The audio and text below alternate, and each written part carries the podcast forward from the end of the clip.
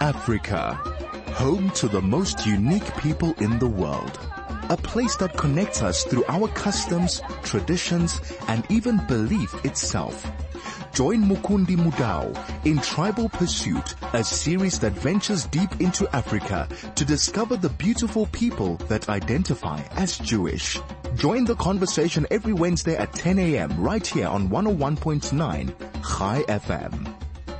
one oh one point nine Hi F M. This is Tribal Pursuit, and I'm your dear friend Mukundi Mudau. Top of the morning. Time is six minutes past ten. It's Wednesday, the twenty-third of August, twenty twenty-three, and yeah, you probably you can probably hear it. So I'm just gonna address the elephant in the room. I'm sick. I have flu, a bit of flu. Okay, and Craig is telling me that he's gonna stay as far away. Craig, you good, by the way? Yeah, he's good. Give me a thumbs up. Not a man of many words. Craig is pressing all the buttons in studio so that your friend Mukundi can just sit, look pretty, and talk to you. Okay. So I'm sick, I've addressed the elephant in the room, I've been like this for a while. That's why you didn't hear me last week. I thought I'd be better, I'd be better today, but you know, it's time, it's time to do what must be done. So bear with me, but I don't think it's that bad. Am I that bad? No, I think I'm, oh, la, la, la, la, la. Actually, you know what? My voice is not the worst today. So Baruch Hashem for that. Okay, one oh one point nine Hi F M. This is Tribal Pursuit, and you're you're about to have fun for the next hour because you're with your friend Mukundi Mudau, and we're gonna go to Africa. I'm gonna tell you all the different stories happening. I'm gonna play some beautiful music, and you know I keep it local here. So it's either African, South African, or anything of sorts, you know, so you're going to enjoy, you're going to have fun. And do let me know if you are having fun. You can get in touch with me. three four five one nine is how you S M S me.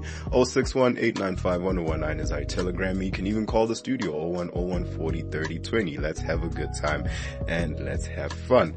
Okay, so today's show is a, is not a repeat, but we got a repeat guest. Yes, we got Simcha Jacobovici. He's back, and I told him, hey man, the last time we talked, we went off on a bit of a tangent, and I didn't get to ask you all the questions I wanted to ask you. And I have questions. It's not my fault that you started talking and we had such a great conversation that I didn't get to ask the rest of my questions. I still want to ask questions because they must be answered. And he said, not a problem, my man. I will give you all the time you need. And that's exactly what we did, and that is why it is a two-parter. But that's later in the second half of the show, of course. You can tune in for that. That's going to be around uh twenty-five, twenty-five past ten, ten thirty, somewhere there. Yeah. So it's going to be fun. Dude, stay tuned. If you have any other questions that you want to ask, do feel free to ask them. We still have plenty of time. Once again, the numbers are three four five one nine for the S M S line. oh six one eight nine five one oh one nine is our telegram, and you can call oh one oh one forty thirty twenty. Okay. Music while I gather myself. By the way, what, what are you having today? I got my coffee in studio because it's getting warm. Summer or spring is definitely around the corner, if it hasn't arrived already. You know, it's getting warm, and we're gonna have to put away the hot beverages. But until then, I'm having fun with mine. I'm having coffee in my Batman mug. What are you drinking? What are you having? Let me know. Are you just, you know, f- fine with your friend Mukundi just talking to you? This is Tribal Pursuit with Mukundi Mudau, venturing deep into Africa to discover the who, how, and why of the beautiful people that identify as Jewish. one oh one point nine Hi F M. This is Tribal Pursuit, and I'm your dear friend Mukundi Mudau. Top of the morning. ten fifteen is the time, and it's still Wednesday, the twenty-third of August, in case you were wondering. And I'm really bummed out. I just want to start it with that. I want to be selfish real quick. Last year when I did this, it was Wednesday, the twenty-fourth of August, and I was so happy. Why? Because it was eight twenty-four and it was Kobe Day, and as a basketball fan, I love any reason to bring up Kobe Bryant in a conversation, as you can hear. So this year it's eight twenty-three. I'm not angry at eight twenty-three. It's Kobe Bryant's birthday. So, you know, rest in peace to the late, great Kobe Bryant, one of my favorite basketball players of all time and one of the greatest basketball players of all time. And yeah, we talk basketball here. Wherever there's Mukundi, there's basketball talk. So I just had to get that out the way, that today is eight twenty-three, and I'm really bummed out because last year was eight twenty-four, but I will wait. You know, I'll wait for the next eight twenty-four. Okay. Now that I got the most important thing out of the way, and once again, my voice, I'm sick, so do bear with me, okay? I'm sick. I've been sick for a while. That's why I wasn't here last week. I thought I'd take the time, fight this flu, get ready, and then come back and be the friend that you're used to. But this flu had other plans for me, man. This flu had other plans for your boy. It said, nope, I want, I want people to hear you just the way you are. And I decided, you know, because I care about you, the things I do for you, man, I'm here in studio fighting the man flu, and oh man, I'm having so much fun with it. And you know, my lungs, my lungs and my nose are probably not going to like me by the end of the day, but I do it all for you. Okay. Let me tell you what's happening in Africa, starting with our neighbors, Zimbabwe. Did you know that the Zimbabwe elections are happening right now, as we speak? Right now, in this in this present moment, uh, Zimbabweans are at the polls and they are voting. Well, they wanna. I, I would I would assume that a lot of them are voting against President Emmerson Mnangagwa. Mnangagwa. You know, I've been practicing that. Mnangagwa. So, what do you need to know about Zimbabwe? I'm going to tell you five things that you need to know about Zimbabwe. And some of them you you do know. If you didn't, then I guess your friend Mukundi will have taught you something new. This is, I think, only the sec- these are only the second elections since twenty seventeen. In Zimbabwe, the first obviously was after the coup and Robert Mugabe was removed after being in power for thirty-seven years. thirty-seven years. I'm not even thirty years old. You know, I'm not even thirty years old, and I can only, and I'm already tired of, of having the same people in power for so many years. So I don't know how Zimbabwe managed to do it with Mugabe being in power for thirty-seven years, but he did it. And The, the, the country's in not necessarily a much better place now. He obviously did good for himself and he tried to help the people of Zimbabwe as he can. But unfortunately, with power comes corruption. And Mugabe, Mugabe just went down and, you know, took the country further downhill. And because of that, we saw an economic slump. And it's just, it's something that the country is recovering from till this day. And I'm pretty sure that the next president, even President Mnangagwa, will tell you that is not a problem that is not going anywhere anytime soon. And with that, we had professionals leaving the country as well, you know. And it's not just something that's happening in Zimbabwe, I should tell you. It's something that's happening all across Africa, something that's happening in South Africa as well. We have a lot of young professionals leaving the country. You know, we got people that are qualified and they can do jobs, but because the economy is just all the way down there and the leaders have made it impossible to actually practice whatever it is that you studied, a lot of people are leaving, going to Europe, America, wherever it is. Unfortunately, what they're failing, well, not failing to see, but what I've noticed and what I've seen is that it's not as easy to make it out there as we think it is, you know? A lot, sure, a lot of people, excuse me, once again, I'm sick, I told you, so every couple of, every couple of minutes you're gonna hear that, do bear with me. But what I've come to realize is that a lot of people think it's easy to just leave the country and then you're a success story. No, no, no, no, no, my friend. It's, it's a lot harder than that. First of all, moving to a whole new country means you gotta get used to the environment, means do you even have a job there? Do you have, do you even know what happens there? And then fitting into the market, being integrated into the market, into the society, into the economy. It is not easy. It is not easy. I know people that leave South Africa with the hope of making it big in other countries, and they get there and their life, their lives are actually worse.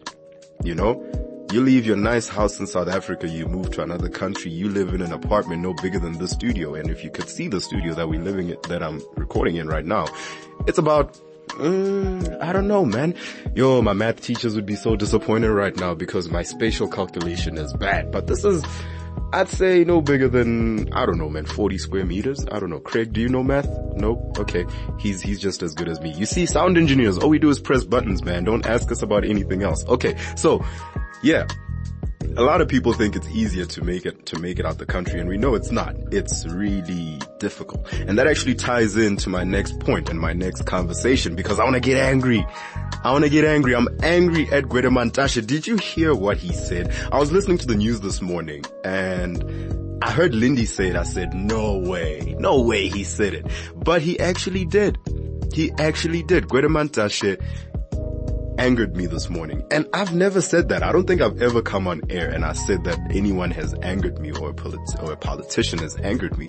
But this really grinded me the wrong way. This guy says South Africans need to get themselves out of poverty and they need to stop expecting the government to do much for them. What? Hello? Who else do, who else, who else are we supposed to ask? Right? Aren't you, aren't you the government? For us bias, even though that's up for debate. Aren't you supposed to be helping us? Aren't you supposed to be helping the community, the people, the country? You're supposed to be opening up the market, but because already you guys, you guys being the guys in power, you know, Gwede and all his friends up, up in the Thule House and everywhere else, you literally ruined the country. And there's nothing for us to do as the public. And the next thing you say is, no, South Africans need to get themselves out of poverty and ex- and stop expecting government to do it for them. Who else are we supposed to expect to do it for us? You guys are supposed to do this. You guys were supposed to, the government was supposed to bring us into the, the, the brighter days, you know, the promised land. And granted, I know that it's kind, it's wishful thinking to expect that, because given our history, South Africa and the, our poverty problem is not being eradicated anytime soon. We have a long way to go. Go. Whoa. We have a long way to go. That I will tell you. But for Gwede Mantashe to come out and say South Africans need to get themselves out of debt and out of poverty, no. No, you've ruined the economy. You've ruined our electricity grid. You've ruined every industry and closed it up to any, to everybody that wants to join in. So now we can't even do anything and we have to fend for ourselves as people. And you go and rub it in our faces. Man, I did not like that. I did not like that. I've always known I didn't like Gwede Mantashe, but now I really don't like him. And I don't know how to feel, I don't know how to, f- how the rest of the country feels about that. But there's something about that, well, that whole statement just rubbed me off the wrong way and I didn't like it because it was very narcissistic. It was very condescending as well because he's, he expects us to ignore what the government has done, or rather failed to do for us as the people of South Africa. And he just wants us to fend for ourselves. That's literally what he said. Fend for yourselves and we will be good. Am I making sense? Am I just going off on a tangent? Am I just blabbering away? Tell me, three four five one nine is the S M S line, zero six one eight nine five one zero one nine is the telegram line. You can even call me zero one zero one four zero three zero two zero. Also, let's have fun with my flu voice. Tell me, do you like my flu voice or do you like my regular voice? Either way, I'm not angry at your answers, you know, but I want to know if I should stick, if I should stay sick year round, and maybe that'll help me get a lot more friends on the station. ten twenty-four is the time, one oh one point nine Hi F M is, is the station. Yeah, ten twenty-four is the time, one oh one point nine Hi F M. This is Tribal Pursuit and I'm your dear friend Mukundi Mudau. This is Tribal Pursuit with Mukundi Mudau, venturing deep into Africa to discover the who, how, and why of the beautiful people that identify as Jewish. one oh one point nine Hi F M, this is Tribal Pursuit and I'm your dear friend Mukundi Mudau. Top of the morning. We have a friend of the show again. Well, he's back, Mister Simcha Jacobovici. Simcha, how are you doing today? Good, good. How are you? Still a bit sick, but I think, I think we'll make it work. I think we'll make it work. We're going to beat that flu. We're going to beat that flu. I don't know why I decided to do this when the colder season is coming to an end, but I've come to realize that's just how my body works. When everybody, right. when everybody gets better, that's when I get sick. So, yeah. At least you don't follow the crowd. Never, never. Conformity is not a thing here. So, I just wanted to ask you about all your work and your experience working with the Jewish community and different Jewish communities in the world, because the last time we talked, we actually just went off on a bit of, on a bit of a tangent and we just couldn't get to everything that we wanted to cover. So I wanted to cover your work first, and I wanted to ask you, is there, last time I asked you if you watched, if you actually watched any of your stuff and if there's any, any documentaries that you think are the best, but do you have a favorite out of all your f- films that you made? You know, I'm a filmmaker, a documentary filmmaker. I'm about to do my first, um, hopefully, uh, scripted film.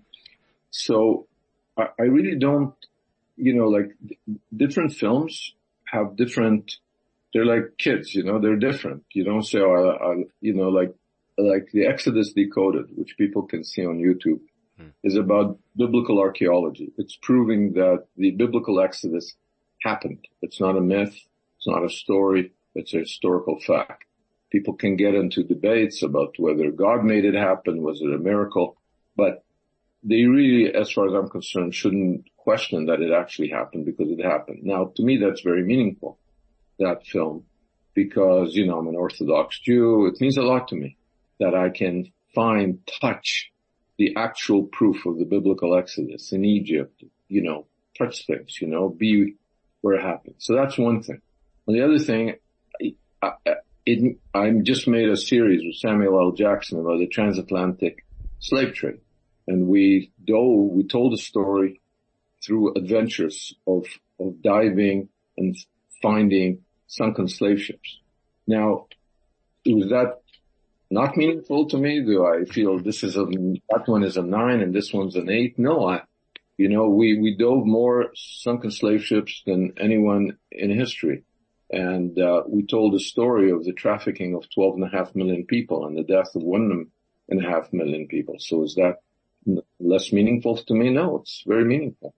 On the other hand, I'm a child of Holocaust survivors. So when I made a film called uh, Charging the Rhino, where I went back to where my parents are from, uh, in um, Iași, Romania, Yasi, Romania, and I put the first Holocaust memorial in the place where my family had been gunned down.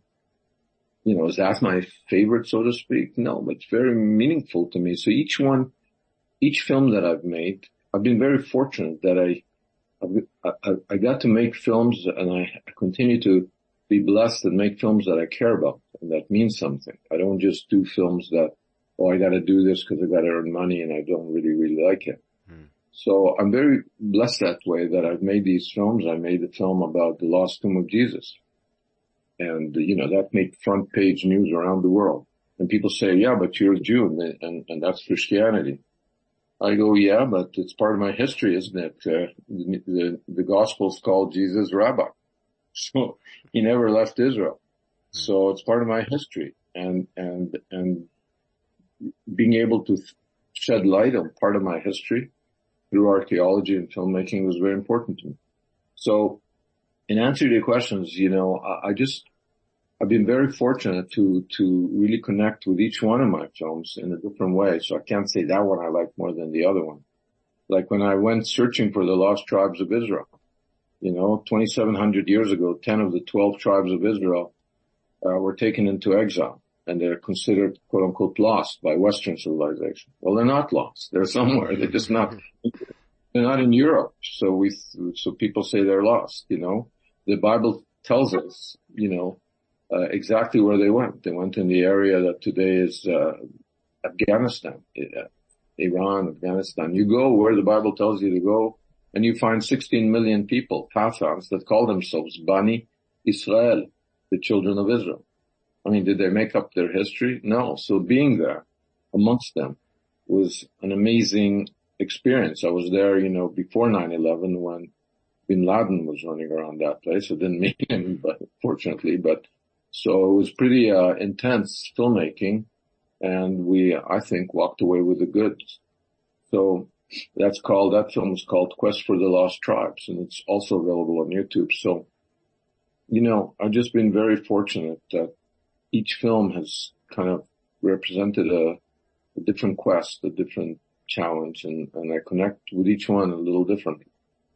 Is there a film that you think has... Over, over the years has sort of taken up a life of its own? Well, several have. For example, the very first film I made, you know, I tell people, people, th- I wasn't a filmmaker looking for a story. I was a Jew with a story looking to tell it. And I was, you know, I was active, I was act, an activist, so to speak, on behalf of the Black Jews of Ethiopia, then known as Falasha exiles.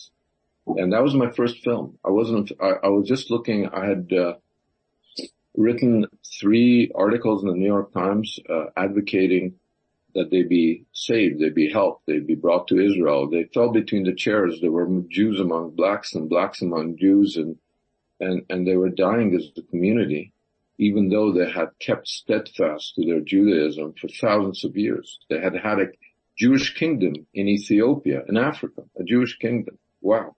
Hmm. And people said to me, people said to me, oh, but that's not your history. That's my history. I'm Jewish. I was very proud of them. That's not, you know, it's not like just, my parents are from Romania. So are there, is the only Jewish history my history? Romanian Jewish history? No, it's, you know, you know, I, I connected with them. And here they were after their proud, uh, uh, thousands of years of, of, of, of being loyal to, to, to the Torah, to the Judaism. And they were being, in our days, in the post-Holocaust era, when we were saying never again, they were being allowed to, to be imprisoned, raped, killed. So I made a film, my very first film. I tried to get other people to make a film, but they didn't. So I literally went to the library and I got a book called How to Make a Documentary Film. That was before the internet. I sat in the library and I made a proposal according to the book and I raised money. And people said, why should I give you any money? You don't know how to make a film. I said, I'm putting my life on the line. I'm going to, at that time there was a Marxist military regime in Ethiopia mm. and there was civil war. I said, you know, I'm asking you for a few thousand dollars and you're worried, you're not worried I'm going to die. You're worried you're going to lose a couple of thousand dollars. So people gave me the money and I ended up making a film called Falasha, Exile of the Black Jews that became part of the advocacy.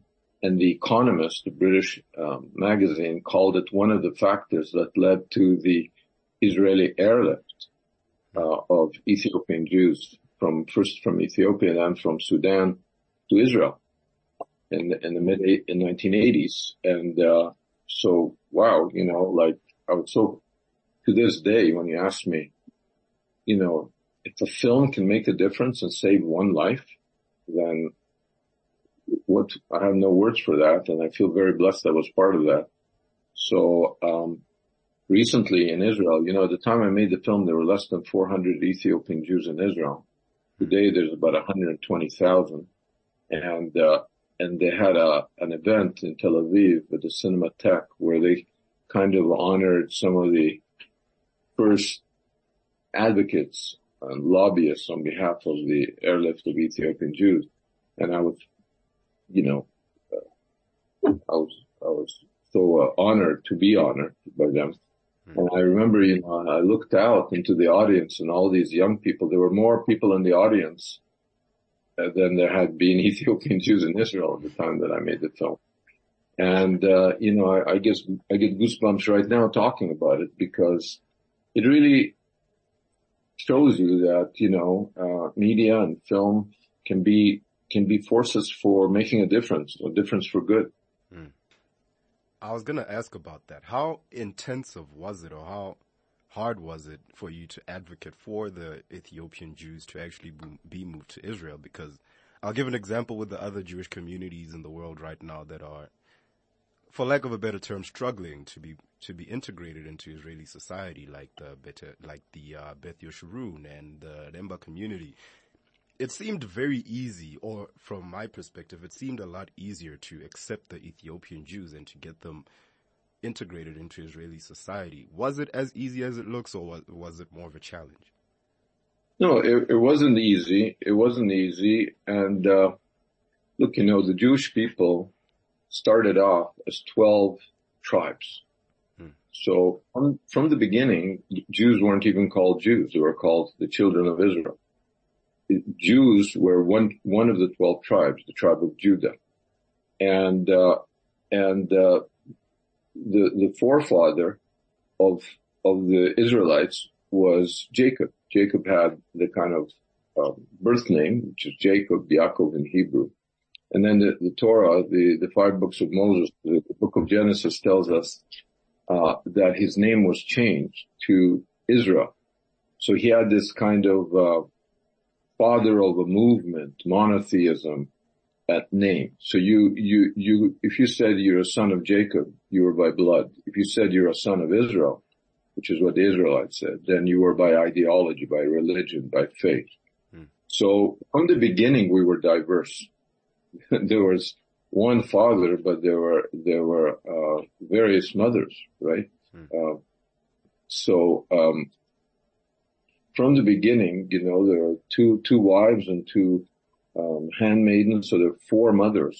And so by definition, all these tribes were diverse. Now, what happened is through persecution, wars, uh, we got um, tragically whittled down uh, to one recognizable tribe, the tribe of Judah, the Jews. And then in the two thousand years ago, the Romans dispersed us all over the world. So we, the Jewish people did something that no other people have ever done, which is survive uh, a double egg, triple exile. So the, the Babylonian exile and the Roman exile, and I think even the the Assyrian, uh, you know, the Egyptian exile. I mean, this idea of keeping co- coming back to the promised land after you've been crushed uh, and and murdered and crucified and dispersed. It's, it's a unique thing. So understandably, I'm going to be now understandable. Mm. If you're surviving, you know, hundreds of, of years in some place in Russia as a Jew, you tend to think that that's the only kind of Judaism that there is, the only kind of Jewishness, right? You're sitting there. There's no internet. You, you, you're in a ghetto. You can't even travel. There's no T V. You, you end up thinking that what you eat, what you, how you pray, that's exactly Judaism, and anything other is not. Mm. Now, we also have Jewish law now and, and definitions. So what's happening here in Israel, where I live, is really a miracle. You have in the last few decades, right, seventy-five years, the exile's over. Jews are coming from all over the world. And you know what? It ain't easy. They have to get used to each other. Some suddenly a Polish Jew has to meet a Romanian Jew. They're both Eastern European, and they they don't get along. They, you, you don't talk my language. You don't you don't uh you don't pray exactly the way I do, and I hate your food on top of it all, right? So so you know you add to that mix Spanish Jews, Arab Jews, Jews from Arab lands, uh African Jews. You add, and it's a miracle, literally it's a miracle, that they get along at all. Remember, the United States had to fight a civil war to, you know, before, you know, with hundreds of thousands of dead before they actually could work things out.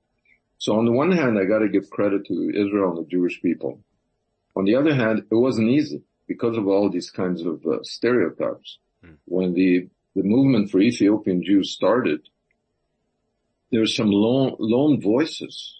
The late Grenenberger, the wonderful leader, Nate Shapiro, there were literally lone, lone voices in the wilderness saying, hey, and people are saying, are you crazy? African Jews? It makes no sense, right? Like people, it was a huge struggle.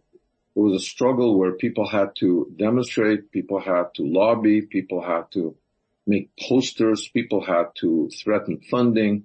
You know, it was when I made my film, which was part of the advocacy movement, and I was shooting it in nineteen eighty-one, eighty-two. And I arrived in Israel after having shot surreptitiously in Ethiopia and shot surreptitiously in Sudan and arrived in Israel. The, the Israeli Secret Service, Mossad, was waiting for me at the airport, and they confiscated my footage, which was on sixty millimeter film. Whoa. And they dragged me to the Prime Minister's office, where I was debriefed by the Mossad. And they were gonna, they were gonna keep my film. And, uh, I told them, you know, bad idea, bad idea. This is my first film. As a filmmaker, I'll thank you if you, if you confiscate my film, because you'll make me an international celebrity. I was about to say, I think that they're just gonna just up your brand a whole lot more.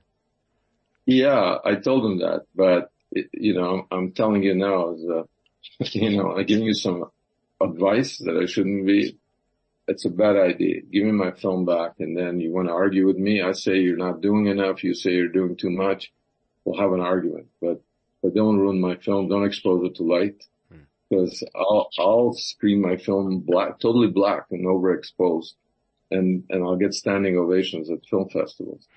So they gave me back my film, and I made my first film. So it wasn't easy. In answer to your question, there were people lobbying. There was the late, great, we called each other brother, Baruch Tegegni, was an Ethiopian Jew who had grown up in Israel, gone back, walked across the Sahara, and he undertook, when Israel said that it's impossible to smuggle any Ethiopian Jews to safety, uh, you know, with money raised in, in Canada and the United States, he went on a long journey. Baruch Tegegni, T E G E G N E, a hero. And he smuggled people. He took out Ethiopian Jews before the Mossad ever did. Whoa. You don't see that story on Netflix. You just see the white savior, savior trope. But this, this, uh, Ethiopian Jew, this proud Jew, proud Israeli, he did it on his own. He, he smuggled people out, planted them hmm. in Switzerland, I believe, in Europe on the, at the Israeli embassy and said, if I can do it, Mossad can do it. And, and that was the trigger. It became a full-scale operation. Absolutely. It, it was before. So what I'm saying, the lobbying took various efforts, everything from uh, bringing the medical stuff, when when people said Henry Gold and Mark Deutsch, when Susan Susan Pollock, people who did things. They didn't talk. They did things. And by doing things, they shamed Israel into doing the right thing. And finally, Israel did do the right thing, so they deserved the high five, but it wasn't easy. Hmm. And when you got to Ethiopia, I mean, I was talking to Batya Shmili and she was telling me that there were some of the older statesmen that just didn't want to move, and understandably so, because these people are coming into our homes and telling us, or rather asking us to move elsewhere, even if it's for our own safety. I'm, I'm willing to bet some of the older generations didn't necessarily like having to leave their homes. How did you have to deal with that? Because I heard that some yeah. of them actually chose to stay behind. Yes and no. Uh, I, I remember I didn't, I wasn't involved in the operation. I, I made a film that's showing their plight hmm. and their history, and, and, and I shot in Ethiopia. I shot in the Sumerian Mountains in Gondar. I've shot now in Tigray. I, I went to the refugee camps in Sudan. I show, I, I documented their history and their plight. I didn't, I wasn't part of the rescue, the actual rescue. So that's number one. So I wasn't sitting there trying to convince anybody to go anywhere. Having said that, they've been praying to go to Zion. You know, Zionism is the modern political movement to, you know, to, to reestablish the ancient state of the Jews, Israel. They've been praying to go to Zion for thousands of years. No one had to convince them to go to Zion. They wanted to. It was a dream come true. Now, sure, it was very hard, especially for the Kessim, for their elder statesmen, for their priests, so to speak. Because you, they, when you, they got to Israel, they had always been in Ethiopia the wise ones, mm. right? They get to Israel and they're like fish out of water a little bit. They, they're not used to the technology. They don't know the language. They don't know the ways of the Israelis. And suddenly the young people did know the catch very fast. The young people, you know, after a few years were fluent and so on. So suddenly, It, it was traumatic for the elders because the young were, were kind of more in the know than, than the elders, and it made them, the elders feel useless sometimes. Having said that, that was the case with all the emigrations, you know. It, it, it's, when I was a kid, they said Israel's the only place in the world where the kids teach the mothers the mother tongue. Because, you know, my parents were from Romania. They didn't speak Hebrew. And I spoke Hebrew, you know, because I was born in Israel and, and, and, you know, went to school. So, so it was traumatic for every movement, not just the Ethiopian. The Ethiopians, of course, had other issues, mm. not the least of which being black and not fitting the stereotype of a European Jew. But I don't think they needed convincing. I think, yes, it was traumatic, but they, they wanted to go. Also remember, you know, they were called Falasha, outsider. That's not a good term, outsider in, in, in, in Ethiopia. They were never considered indigenous, even though you and I, they look no different than the neighbor in, in, in a village, you know, one hundred meters away. They were called uh, Buddha, you know, the people with the evil eye. They, they were artisans, and that was considered the devil's work. So they suffered all along. And uh, there had been huge battles between the Jewish kingdom and and and and uh, in the Middle Ages and the, the the Christian forces backed by Portuguese guns. He, they had a queen, Judith, Ju- Judith, that was, is legendary to this day in Ethiopia. She kicked butt of everybody else and uh, finally committed suicide rather than be taken alive.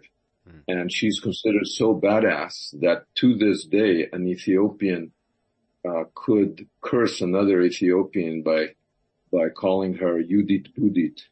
Like, you know, you're like badass Judith, or that evil-eyed Judith. So, so again, it, it wasn't like they, they felt this is where we want to stay.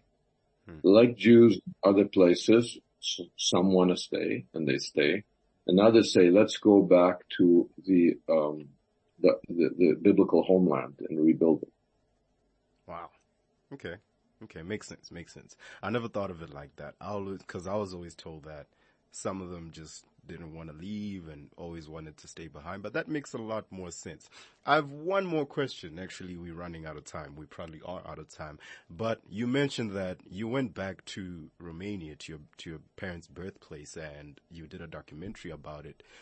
How was it experiencing Romania? If you were born in Israel, but how was it being in Romania, knowing that your family was literally massacred there and tort, well, I don't know if they were tortured, but you know, it was not a good time for your family to be there. Now you're back there as a curious mind. It was very, tra- I don't know, traumatic is the right word, but, you know, I'm born in Israel. I grew up in Canada. I, my office is still in Canada. I, I live in Israel. Uh, I hadn't really known Romania. I had been there once. I speak the language because my parents spoke to me. But uh, I grew up, you know, my parents both survived. But uh, my mother was in a slave labor camp. Uh, so, you know, somebody asked me how I can make a film about the African slave trade. And I said, well, my mother and grandmother were both slaves, had to be bought out uh, for freedom. They were in a Nazi slave labor camp. Anyway, my father was left for dead in the massacre in Iași, Romania. And then he was sewn up in somebody's kitchen and, and then, you know, fled to the Soviet Union. But all his... Sis, you know, uncles, aunts, everybody. I grew up. I didn't know what, what it was like to meet a cousin. I later met a cousin on my mother's side that survived in the Soviet Union. I didn't know what it was to be, have an aunt, an uncle. It was just me, my sister, and my parents. So when I went back there, and that, things hadn't changed because communism was not good for Romania. Like you literally, the bullet holes in the courtyard of the police station where the Jews were gunned down, the bullet holes were still in the wall. They're still on the wall. I did a match shot, uh, in, in my documentary. So it was like, I don't know what to say. Like it was weird because on the one hand, I felt I belong here. Mm. Generations of my people are in the cemetery. My grandparents are in the cemetery. Mm. I belong here. These people that are living here today, I've got much deeper roots than them. On the other hand, I don't want to be here. I, just, I want to leave this place. This place is, is full of blood. There's nothing good and, for you there. And, and I have to say, when I came back with my film and I showed it to young Romanians, not Jewish, high school kids, and they came up and they said, and they hugged me, I, I felt hope. I felt, wow, there's a new generation here. Mm. Uh, you know, they're not like their grandparents. Uh, They're different, they're, you know, they're, they're, they're growing up in a democracy, they're different values. And it was really, really moving to show the film in Romania and to be embraced by these young non-Jewish Romanians. Wow. Beautiful, beautiful.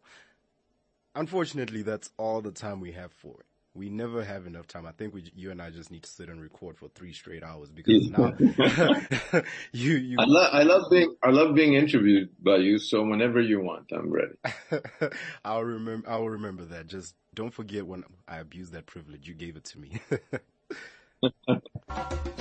This is Tribal Pursuit with Mukundi Mudau, venturing deep into Africa to discover the who, how, and why of the beautiful people that identify as Jewish.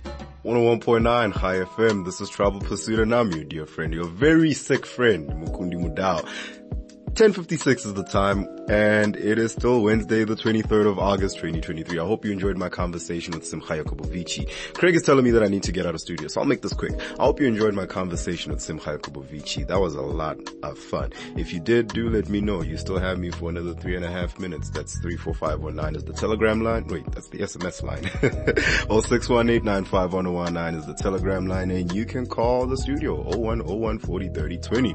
eight fifty-eight is the time, and I swear, Craig, I'm sorry, I'm getting out of studio just now. I hope you enjoyed your Wednesday. I hope you had a wonderful hour, and we will do this again in seven short days. Let's do this, and I will find you right here on one oh one point nine. Well, you will find me rather right here on one oh one point nine Hi F M, and let's hope I'll be better.